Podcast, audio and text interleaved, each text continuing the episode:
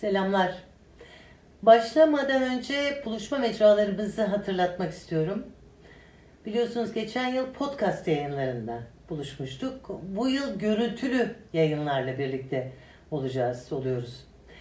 YouTube kanalımız, banuavar.com.tr sitesi ve buralarda ilan ettiğimiz diğer kanallarda videolarımız yayınlanıyor ve sizlerle buluşma ve fikirlerinizi öğrenme fırsatım oluyor. İlginize de çok teşekkür ederim.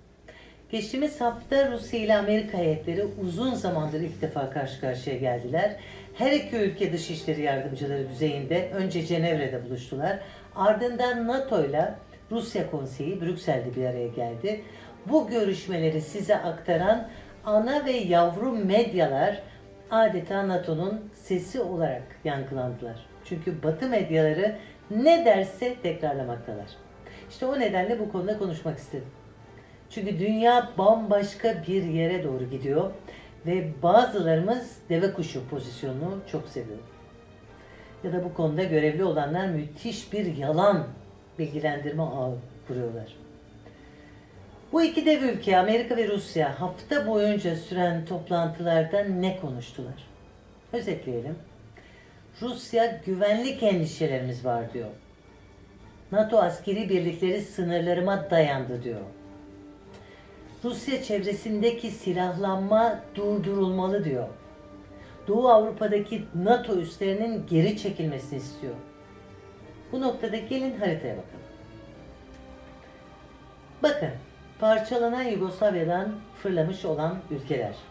Slovakya, Slovenya, Karadağ, Hırvatistan ve bakın Baltık ülkeleri Estonya, Litvanya, Letonya ve bunlar da Doğu Avrupa ülkeleri Macaristan, Polonya ve Çek Cumhuriyeti.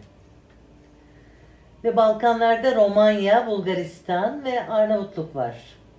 Bunların hepsi 13 ülkede son 20 yılda altını çizelim son 20 yılda NATO'cu olan ülkeler. Şimdi bir de NATO'nun son kanca attığı ülkeler var. Malum Ukrayna ve Gürcistan. Rusya'nın sınırlarındaki iki ülke bunlar. Yani Rusya açısından çember iyice daralmış görünüyor. Rusya çevresindeki silahlanma son hızla devam ediyor.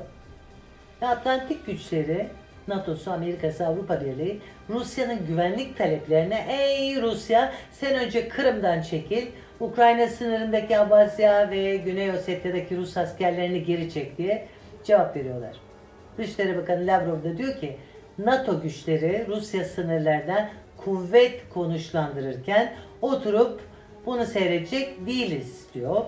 Ve NATO 1997'den sonra Avrupa ülkelerine yerleştirdiği silahları ve askeri tesisleri geri çeksin ve bunu yazılı garanti belgesi vererek yapsın diyor.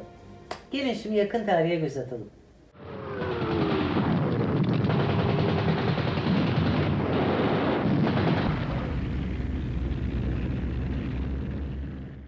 Rusya 20. yüzyılda ikinci kez Batı tarafından işgal edildi. Hitler Rusya'ya girdi. 27 milyon Sovyet askeri öldü. Rusya'nın üçte biri tarumar oldu. Hatırlayın Almanya Rusya'ya Polonya-Ukrayna koridorunu kullanarak girmişti. Şimdi de Amerika ve NATO Polonya-Ukrayna koridorunda dans ediyor. Rusya korkularında haksız sayılır mı? Neden yazılı garanti istiyor'ya gelirsek onun cevabı da yakın tarihte. Şubat 1990 Amerika Dışişleri Bakanı James Baker Rusya'ya söz veriyorlar. Sadece James Baker değil. NATO askerleri asla Doğu Almanya ayak basamayacak filan diyen Batı Almanya Dışişleri Bakanı var. Hans Dietrich Genscher. İngiltere ve Fransa var. Hepsi aynı sözü Rusya'ya veriyorlar ama yazılı bir anlaşma yapılmıyor. Sözler uçup gidiyor. Yıl 1997 ve verilen sözlerden tam 7 yıl sonra Doğu Almanya NATO bölgesi oluyor. Ve aynı yıl 1997'de, burası çok önemli, Amerikalıların en önemli stratejistlerinden geçen yıllarda ölmüş olan Brzezinski, Amerika'nın emellerinden bahsediyor. Bakın ne diyor? Moskova çok yakında NATO'nun Baltık ülkelerine ve Ukrayna'ya girişine izin vermek zorunda kalacak diyor. 1997 yılında ve devam ediyor. Diyor ki Rusya çok yakında üçe ayrılacak. Birincisi Avrupa Rusyası, ikincisi Sibirya ve üçüncüsü de Uzak Doğu Cumhuriyetleri Rusyası. Tüm bu tehditler dünyayı yeni bir soğuk savaş dönemine sokuyor.